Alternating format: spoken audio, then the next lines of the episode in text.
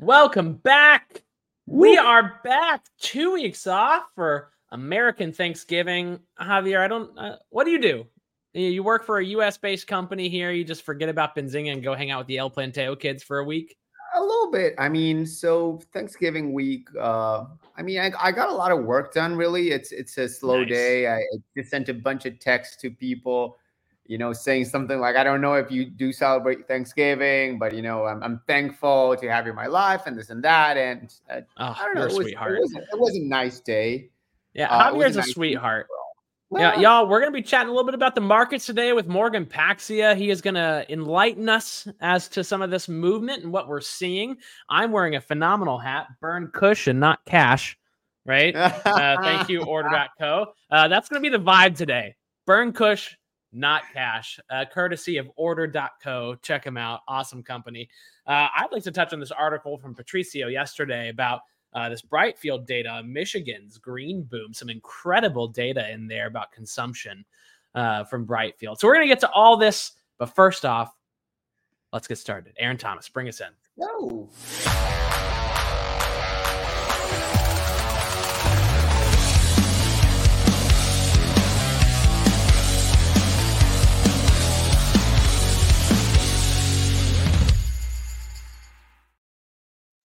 Uh, Javi, Javi, Javi.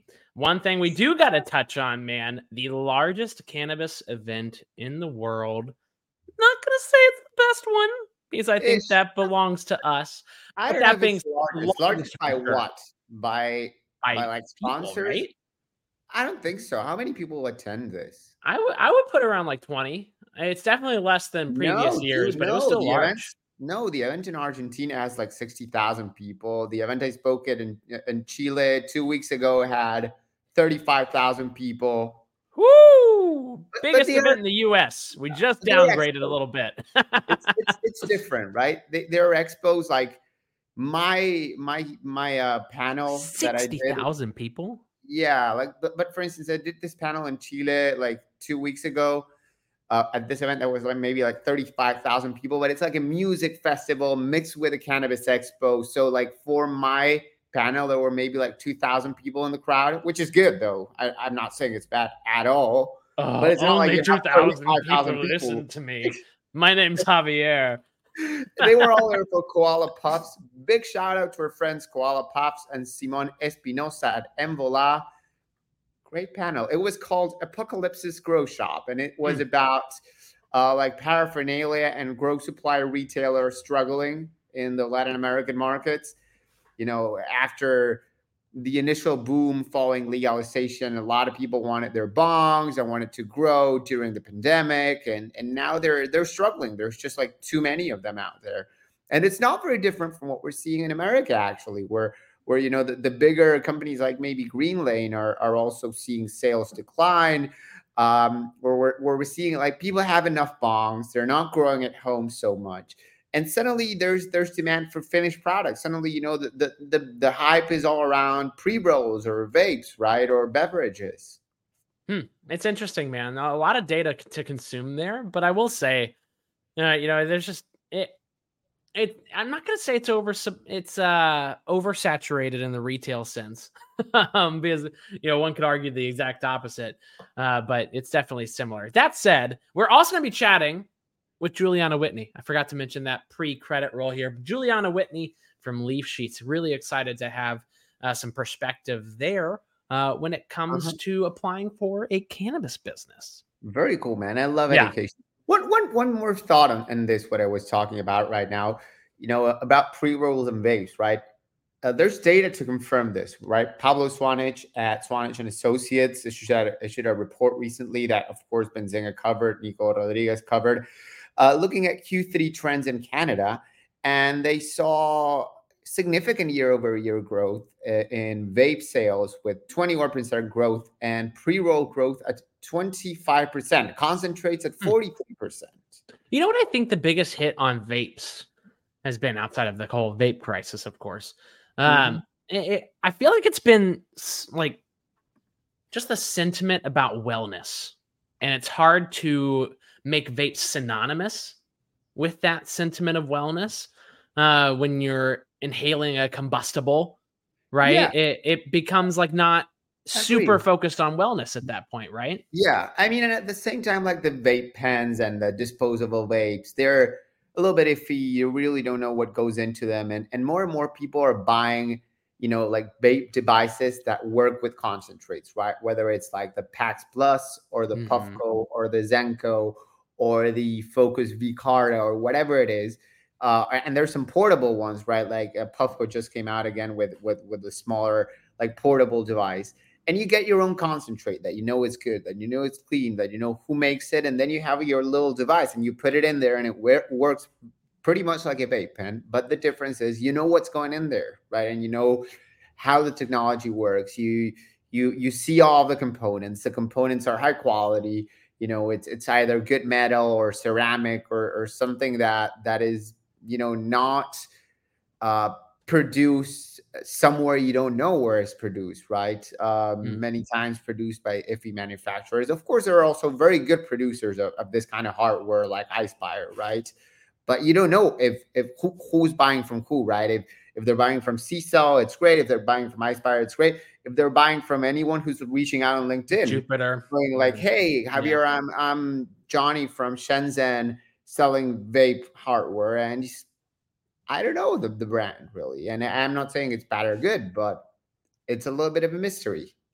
I got a few of those reach outs pre MJ Biz. And I do want to say on that topic, I was sitting on a phenomenal panel, probably because you couldn't make it, but you know, well, I'll still I'll fluff myself up a little bit called Meet the Cannabis Press. And it was because amazing show that we get to do with Javi and all of our guests, Morgan Paxhia, uh, our producer Aaron Thomas. Really want to thank everybody. But all that said, some really cool insights. And what I want to point out uh, in terms of AI uh, from, from media, for PR, from Rochelle Gordon from Green State, which is um, the cannabis um, publication for Hearst.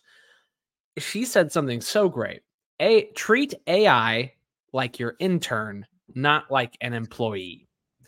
And I was like, oh, well yep. said that was such a good moment. But also some really great insights on pitching, on uh, you know what to include with photos, uh, on uh, all of these um, different aspects when you're talking to media, uh, and mm-hmm. when you mm-hmm. company are connecting um, mm-hmm. with PR firms or trying to act as your own PR advocate, there are processes yeah. to follow. So make sure you read up, reach out to LinkedIn we're all hanging out there. 100%. Make make my life easier. Chances are I'll be more inclined to cover. If and Javi always responds, but you might be the only person ever yeah, that always but responds. Sometimes I will respond like, you know, today I got an email from someone I don't know saying, call me. And I'm like, what is this about, dude? It's like, oh yeah, I got this pitch about THC. And it's like, well, then send the pitch. And then he sends like an, an unintelligible email. Uh, I, I, I go back and say, hey, do you have a press release or a website? But by that by that point, I'm not very inclined. I already exchanged like four emails asking for information. They're giving me something that is completely messy. I'm be prepared. yeah, be prepared. That's exactly right. But Javi, anything else, man? Do you want to cover any news items before we jump to talking about a little bit of capital markets Morgan, in the cannabis space? I want the big Morgan Paxhia. Can we bring him on, Mr. AT? Let's bring on the big Morgan Paxhia.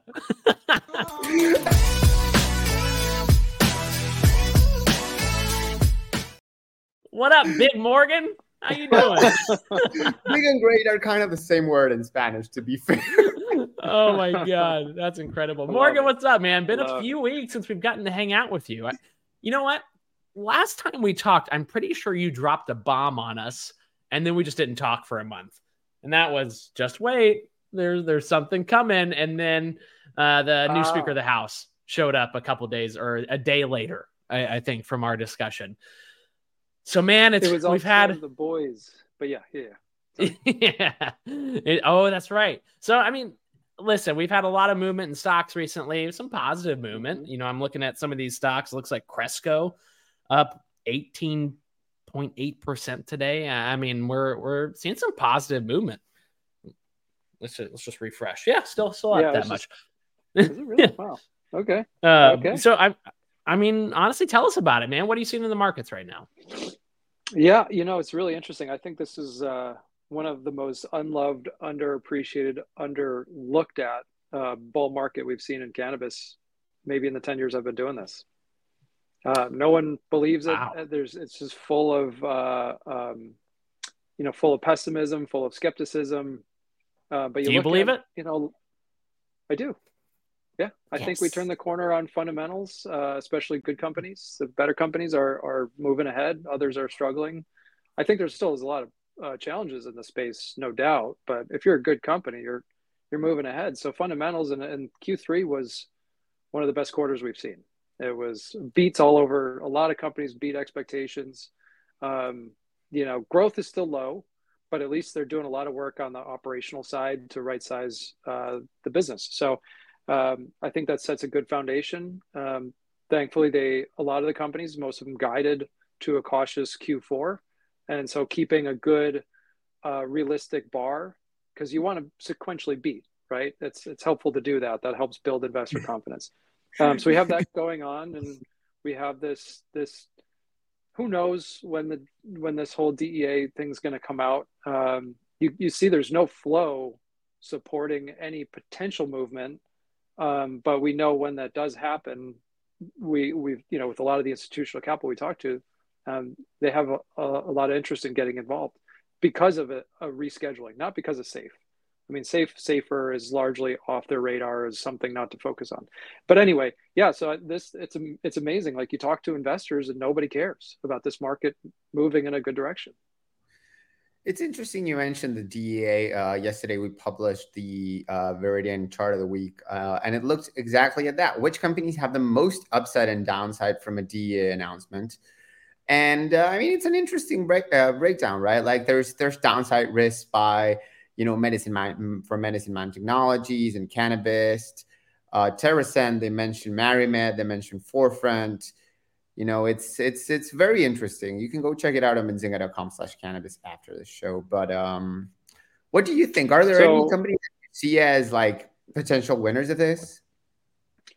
Well, yeah, it's really interesting. There's this discussion around, you know, you could call them uh, reform dependent. Um, you know, Jesse's kind of coined that term a couple of times around some of these names that their balance sheets are in, in pretty rough shape. Where if we don't get a reform movement, they're options are pretty slim um, versus good businesses that have have overcome that. Like you know gti is kind of like the gold standard of our industry and they're you know they're just powering ahead. They're buying back stock.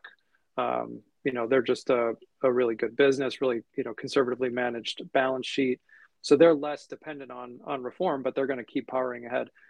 I it's tough for where we sit to get too excited about um, common stock that is so speculative that is that is so needed uh, to to work with reform. Um, because uh, you have to ask the next question of so we get reform how are they going to resolve their balance sheet? Is, is it going to be massive equity issuance? So that's massively dilutive. Is there enough support to uh, consume all of that?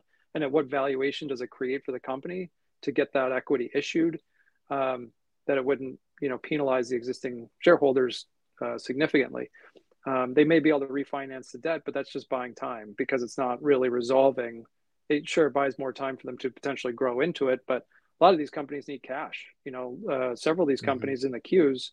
You know, I mentioned the good companies, but the ones that are struggling is there's a lot of companies in default on on certain debts, and and mm-hmm. you know, usually the common is is not a place to be when you have a company uh, in default on its debt. I have to ask, man. We're talking about Q3 right now, and we see two companies being Trulieve, and I think the other is Jushi, um, who just come out and say, "Yeah, don't care about rescheduling. We're just not going to pay the, the, taxes." I, I, mean, there's more to it than that, but can you give us a little sense of um, the boldness and just why now? I mean, if there was a legal standing, why not a year ago or two years ago? Is it just because they're bullish on rescheduling? I think that's a, a fair way to summarize it. I think how uh, companies are are approaching this rescheduling event in different ways. Um, the very few are just continuing as if rescheduling may never happen, but most are not in that position to do that, where they have you know they're they're electing to defer or electing to uh, in in that instance just not even recognize it and and and still carry it on the balance sheet, but um, but not allowed to flow through and, and impact their cash. Um, because the the challenge is is when rescheduling happens because it does seem like it's a when not if thankfully um, trying to mm-hmm. reclaim that money is going to be extremely hard to do and i and i know like firms like Boies Schiller will hmm. gladly represent and try to go after reclaiming it yeah. but but it's it's a lot easier to not pay and then and then for it to be um yeah. and then just get yeah like, I, I, don't out. see i don't see the the former happening really i mean right do, do you really see the irs just going hey you know what here's some of your tax money back we companies I mean, this is not like like you know you, you pay your taxes in advance as a freelancer or something, and you're like a, whatever you are, like a W nine employee, and suddenly it's like, oh wait, you know, you overpaid. you know, they were paying what what they were mm-hmm. supposed to be paying. That's right, per the current law. You know, yep, I agree, and and you want to you kind of have to ask, what, what would you rather have is getting that money back or getting a, a better tax rate post 280e you know, because one is a one time event, one is in perpetuity, arguably, right? And so, like, you look at what happened in Ohio, the voters voted for a 10% excise tax. Uh, mm-hmm. Uh, then the Republican um, uh, representatives are coming in and trying to put a 15% excise tax. When, yeah. when Schedule 3 happens, we don't want a 15% federal excise tax. So I would much rather that, you know, companies still have to pay what they owe for the past, but on a go forward basis, the tax rate is is a much more uh, um, uh, uh, you know reasonable yeah. tax rate where these companies can thrive. I agree. I mean, and they they knew what what they were getting into, right? Like all these companies have planned for the current tax rates, right? If they get relief in the in the future, then it's great, right? That is what we want, but but I, I don't see it being retroactive. And, and you mentioned Ohio, and I think that is that is a, an interesting topic, maybe to close it up here a little bit. It's it's you know you know, we, as some of us know, some some might not, but like Republicans are trying to gut the cannabis law in Ohio, right? Voters overwhelmingly decided they wanted to use cannabis, and they they voted for this issue two, which had very clear stipulations regarding home grow, regarding taxes, THC limits, and you mm-hmm. have a bunch of, of Republican senators in Ohio trying to basically overturn or ignore the will of the voters and make changes to the law before it takes effect on, on December 7th, right? What, what do you see happening here? What, what do you envision happening here? Um, it does sound like it is kind of a high bar for them to affect this change, but I don't rule it out. It's it's still a possibility, and it's concerning for Ohio. Um, you know, I I'm you know for Republicans that are supposed to be states' rights minded, this feels very stupid. Um, just to be blunt about it, because it is. You know, look at California. We have a 15% excise tax, and how's California doing? It has been a just a brutal market to hmm. uh, to be doing well in, and and Ohio is surrounded by you've got Michigan to the north, uh, you've got PA to the east, and PA is potentially heading to adult use so you have two borders and then otherwise you know there's not much but you have two borders that will i was like saying to the team yesterday i'm like i'm bullish on border doors there because you know 15% excise tax you put a michigan door right there that's going to do phenomenal because they're well, just way better about it. first of all i'm offended. I'm a kentuckian and you know we're not we're not not much. Come on morgan. Give me a break here. Well, where's kentucky but, the, the adult use legal market. Nowhere nowhere nowhere right. soon. Right. uh, but all that said you're absolutely correct. We're, you know i do actually have one more thing before we close up. True or false statement here? Um, on twitter um, cannabis investor influencer friend tony um, uh, basically came out was like listen investors are not really going to get in until something happens federally. And even then say stocks double uh, it's still going to be way less uh, than what they should be trading at. So they're still going to win, but they're not going to risk it until then. So this movement mm-hmm. actually seems to be a little bit more positive when you put it in that consideration. But do you have any any commentary on that? Do you do you agree with Tony uh, and what he's saying? Um, yeah, well, yeah. So about the institutional capital, they are waiting. Um, they they're they've just been you know the rug's been pulled too many times, so they're just going to wait. Um, you know, we were told for 10 years that we would have banking reform. We haven't had it. So they want to see it. They don't care if, yeah, if the first turn they miss the first 100%, it doesn't really matter to them. Um, I do really wonder about where they will allocate the capital, though. Um, and this is where, to the earlier point we were talking about with like the reform dependent or those that could be the most, that could be perceived as those that would benefit the most from it. I do wonder how much institutional capital would want to flow to them, though, because knowing that they have very significant balance sheet issues, cash issues, or in default, you know, if, if you're an institutional investor, are you would you start with the highest quality or the most speculative quality? Um, and I and I'm sure it'll come more broadly because I, I would suspect there will be a lot of retail, you know, individual investor flows that will come along with rescheduling and so maybe that will give those more speculative companies the ability to you know affect some of the balance sheet work that i was mentioning. Um, but i would suspect their institutional capital at least will go to the deeper more liquid names that can take more sizable uh, investment dollars versus like the very very small ones that you just can't. You can't put 10 million dollars into a sub 100 million dollar market cap company. You just can't mm-hmm. right? Yeah. It's just not, not there's no liquidity Makes, for it. Makes a lot of sense. Morgan, we do have to keep it moving here, man, but insight's always appreciated. Really appreciate uh, you coming on after several weeks and give us the lowdown. We'll talk more next week, but until then, have a great rest of your week, our friend. See ya. All right, y'all. Awesome, awesome uh, time always with Morgan Paxhia. Love him. Javi, any thoughts before we move on to our next guest? No, man. Um, I'm kind of happy to be back. You I know, I know. I missed this. Y'all look for some changes. Look for some changes. We're going to be offering some more content, some more podcast content. So keep an eye on Benzinga Cannabis oh channels, oh whether on YouTube, whether on 2024 is going to be a killer. Surprises on the events, friends. Surprises yeah. on the product front, on subscription and premium products, on shows, on content, all around cannabis yeah. and psychedelics. We are we are diving further into this industry. And I'm so excited about it. That as said, as ever, baby. Yes. Boom. All thanks Super to Javier Hasse.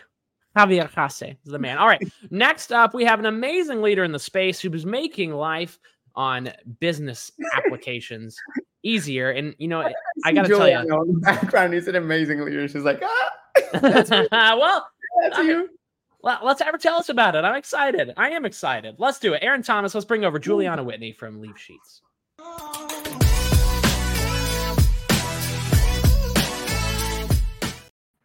Hi, Juliana. How are you? Hi, I'm well. How are you? Gosh, I love your hair. Thank right? you. I'm, i appreciate kind of, it. I'm jelly. Um, I'm I'm jealous. I'm jelly. Uh, but also, Juliana Thank you for joining us today. I was looking at your site, Simplifying Cannabis Entrepreneurship. That's mm-hmm. a bold claim, my friend. Can you tell us a little bit about it? Right. Uh, so I've been doing cannabis business consulting and winning applications and licenses for well funded investors for eight years. And during that, I have a ton of entrepreneurs who come to me and say, uh, you know, I want to start my company, but they just don't have consulting firm funds or big law firm funds.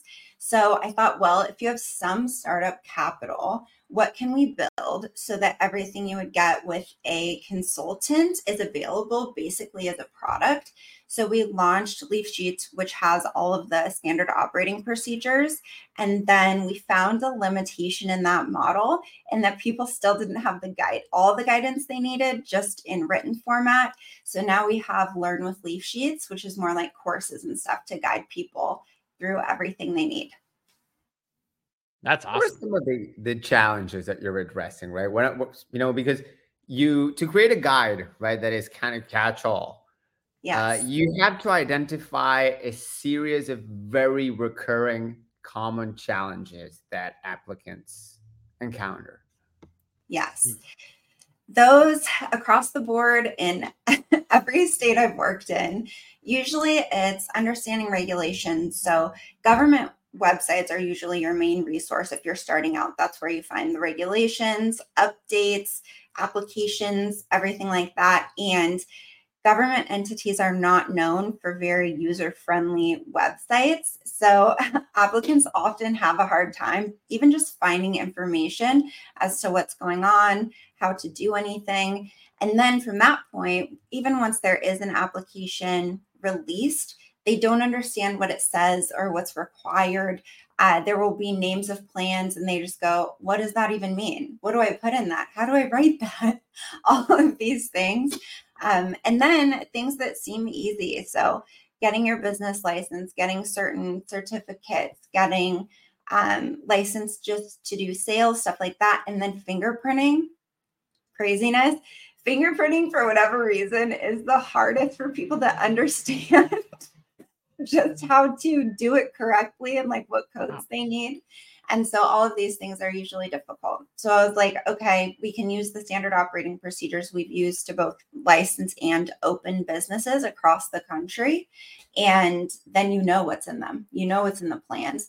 And then let's create a guide that tells you, okay, here's you step by step how you do your state's application. And now we're doing more like video, audio, actual courses, which we did for the first time with New York and are going to do for uh, all the new states next year. You know, there are whole business models um, surrounding the data that yes. it sounds like one would need to do what you do correctly. I mean, I'm thinking simplify it, regular like law, regulatory compliance data that is always updating. I'm thinking um, Obedio, licensing data, Cannabiz Media, licensing data uh, is constantly changing, constantly updating the value of licensing. It sounds like to me you you're you're take you would need both of those datas to to really effectively do your job. I'm are you pretty data centric? Yes. So paying attention to that, paying attention to the entire market across the country rather than just any individual state. And then also data that has to do with consumers. So staying up with purchasing data, product trends, that kind of thing, because then that really helps with our modeling for the business planning piece of it and then helping people understand what they might be able to make and that sort of thing. Yeah. What is the vendor network? Sorry, I'm just looking at your website here. I, when I when I think of uh, introductions to the best vendors, you win a license, right? You yeah. connect them with POS. You connect them with a build out service. Uh, and how big is this network? Yep. So it would be architects, construction, POS, packaging, uh, even helping them find vendors in their market that they, you know, if they're a retailer to source product from, that kind of thing. The network at this point, it's probably around 50 or 60 companies. Many of that, uh, we've got a lot of lawyers because lawyers come in, you know, so many price points and types. Um, so we have a lot of them in there. And everything in that is like we won't just take anyone who says we want to be referred by leaf sheets.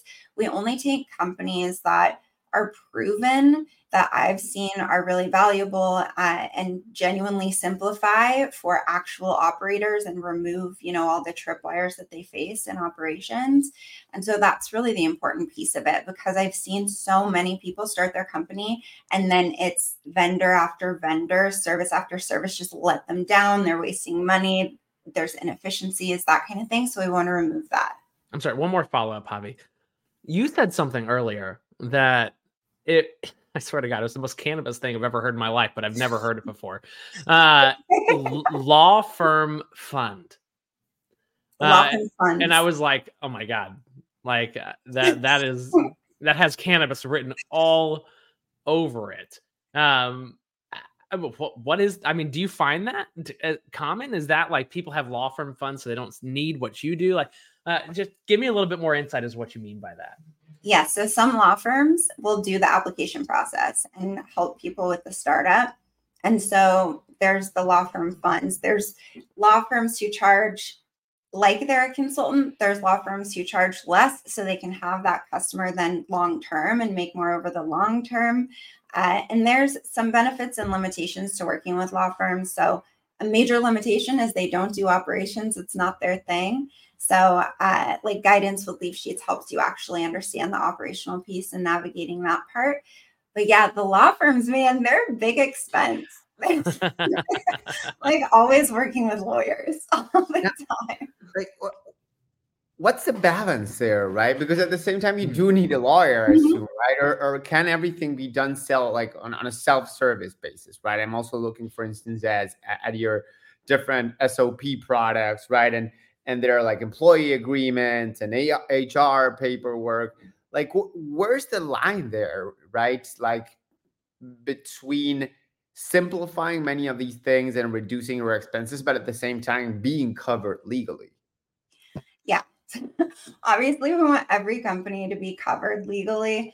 Uh, so almost on almost every blog post we write, we say advise, you know, find legal advice as well. Um, there's a few different models we've seen people use because I wasn't 100% sure the approach even the customer would want to take starting out. Some clients will just want to do so much DIY that they will only use leaf sheets, but we found even more frequently that we'll have clients who don't want to work with consultants. So they'll get the standard operating procedures and hand those to their lawyers and then their lawyers will do the customization of them and make sure you know they're all compliant have all the regulations and everything. And then even if it's a smaller startup company they get all the leaf sheet stuff and they do the customization. They usually still and we always advise this work with at least a lawyer to review things get things like their agreements with any other parties that kind of stuff. Um, because we don't do that. We don't do inter-party agreements. And then obviously that's one of the biggest ways companies have problems yeah. in the future. I gotta ask though, like, do you have lawyers doing these things specifically? Like, if if I get like a a, a standard operating procedure or a, or an agreement from Leaf Sheets, is that created by a lawyer? That's been reviewed by lawyers. So okay. it was created by consultants and people actually who've done, you know, operations, and then lawyers have reviewed all of our documents. I think yeah, I, just I, I had to ask yeah uh, yeah you have to ask it's, it's a big question like are these legit uh, yeah they are we've been really grateful to have actually some of the top players review which i was stoked about so that's yeah. awesome so uh, i guess one last one for me julian just give us the the vibe that you're feeling? I know it's it's such a broad question, right? But when you you when you think about who you're you said you know you supply applications and this service to um to people with money mm-hmm. right yeah. so it sounds like you're not supplying the service to people who have been in the cannabis space uh, unless you're talking about the largest corporates out there which they yeah. have their own legal team so i'm assuming these are people coming from outside of cannabis um, that are looking to apply for a license is that assumption correct mainly we have the people who are startups or social equity applicants, let's say. We've got them getting the documents. One surprising group of customers is people that are really well funded and just don't like consultants. They're like, no, circumvent the consulting piece. Let's go to the lawyer, but give me the operational documents. Oh, and then we actually do have operators but they don't tend to buy they could buy our standard operating procedures but they tend to buy we've got logs and like agreements and employee review forms stuff like that oh. all of that does really well with the operators because that's the kind of nice. thing if you don't have it it takes a lot of time to build so why not just like buy it real quick um so that was cool and then when you talk to these people are they hesitant are they excited i mean what's the vibe of uh, oh my god, I can't wait to get into this next market, or or oh, should I really do this? And I guess that's what I mean by vibe is like the expansion uh, or mm-hmm. the entrant into cannabis is it still exciting people? It still excites people, especially in new markets, because they've not been surrounded by everyone saying, oh, this is hard, you know? they have no idea. To them, it's still brand new and it's still really exciting. And there's all this opportunity. They haven't been through, you know, New York 2021, when I went there, rose colored glasses. Everyone was so excited. and I was just, yeah, I let them, I was like, yeah, you should feel this. I'm not going to take that from you. I'm not going to tell you this is maybe going to be rough. And then, uh, yeah. And then, then here we are in 2023. now it's a totally different tune. oh, Lord. Time with playing the Grinch. You know, the market is, is opening up here in, in Argentina for a few years. You know, it's, it's been opening up and people, you know, person after person I meet, you know, we we meet for coffee or an event or or I get invited somewhere to speak, and and they will go like, yeah, I have this project to do this and this and that and export to Germany. I'm like, dude, are you sure? You, you do you have money to sustain this business for eight years before making money? And they go, it won't be necessary. Yes, it will be. Yes, it will be. Mm-hmm. I know you're excited. I know you want to grow weed for a living. It sounds awesome. It's tough. It's tough. It is tough. And I have kind of a split view on it. I always make sure to tell people how hard it is. At the same time, I want to keep it alive that people have so much hope. It's like maybe one in a million of them actually make that work on a small level. But right now, more than ever, we'll, act, we'll have the opportunity for them to try. Whereas later, it will be even more difficult. So I like to warn them, but also mm-hmm. like keep that entrepreneurial spirit alive. Oh, yeah. If you're warned and you want to run with it, go for it failure's okay. You know, if that happens, you learn a lesson. Um, yeah, so I kind of like you don't want anyone to suffer and lose all their savings. Mm-hmm. But if they mm-hmm. have some money to take the risk, then and they're willing to, then I usually am like, okay, go for it. See what you can make happen. You never want to be somebody's last dollar. That's a that's a tough place to be. Never and, ever. yeah, people in this industry have been there, and man, yeah, uh, it's an interesting interesting sight from uh, from afar. Yeah. Um, all that said, Juliana, is there anything else that you feel is important for our audience? You know, think cannabis investors, uh, diversified investors who are not yet, you know, investing in cannabis, but they're keeping an eye on the space, uh, and then cannabis professionals, right? I, I mean, when you look at the licensing process, when you look at the growth of this industry, when you look at the people who are getting these licenses, uh, any final thoughts for our audience? Yes, for any professionals, if you are looking for a job, I would say don't get too excited just because you're getting into the industry, especially if you're new. Really do due diligence on the business you're going to work for. That's a huge one. Anyone in the business that's hiring new incomers, I would say open your mind more about who fits certain roles. Don't be so limited that they need exact cannabis experience because there's so many experienced people who are really good for specific roles in our space. And then investors, I would say, you know, double down on the due diligence. I've had a ton that still will just get so excited or believe the hype, believe whatever founders they're listening to that are just, you know, so convincing and get themselves in a troublesome spot that they just didn't see coming because they haven't experienced an industry like cannabis before. And that i think that's really important just like do more work to really dig in and understand things before investing. Mm. well said. And you're you're still seeing that? I'm uh, seeing that. Yeah. Wow. Yeah. All right. Or will invest in things that make no sense. Like they won't i'll i'll hear an idea and there's no way in the current regulatory framework that that idea will come to life, at least not within, you know, five or 10 years. So that kind of thing. Yeah, it's still happening. I think it's just emotional decision and everyone wants to believe they're going to do something that's, you know, once in a lifetime huge. And so mm-hmm. they're still willing to buy into that. The emotional decision of cannabis. Yep. That's a theme of this month and this year. But Juliana Whitney, CEO of Cann Strategy, uh, and also uh, of Leaf Sheets. Awesome, awesome getting to meet you and chat with you. Yeah. Cool insights, honestly, and educational for me. Thank you so much for being here with us today. Thank you so much. All right, we'll talk to you soon, Juliana. Bye. All right, y'all. Two amazing conversations. Javier, my last thoughts, man. Burn Kush, not cash.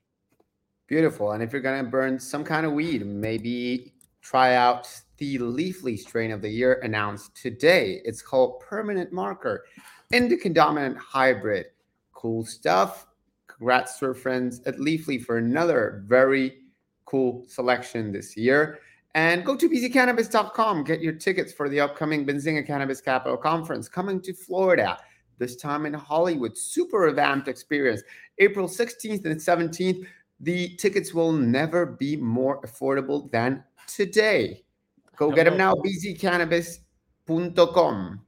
Yes, .com. That's I don't know if the market liked their strain. I'm just kidding. But their stock is down 10% today.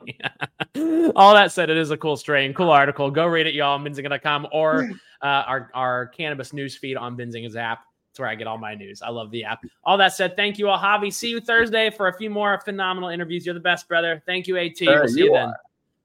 Peace. Peace. Thank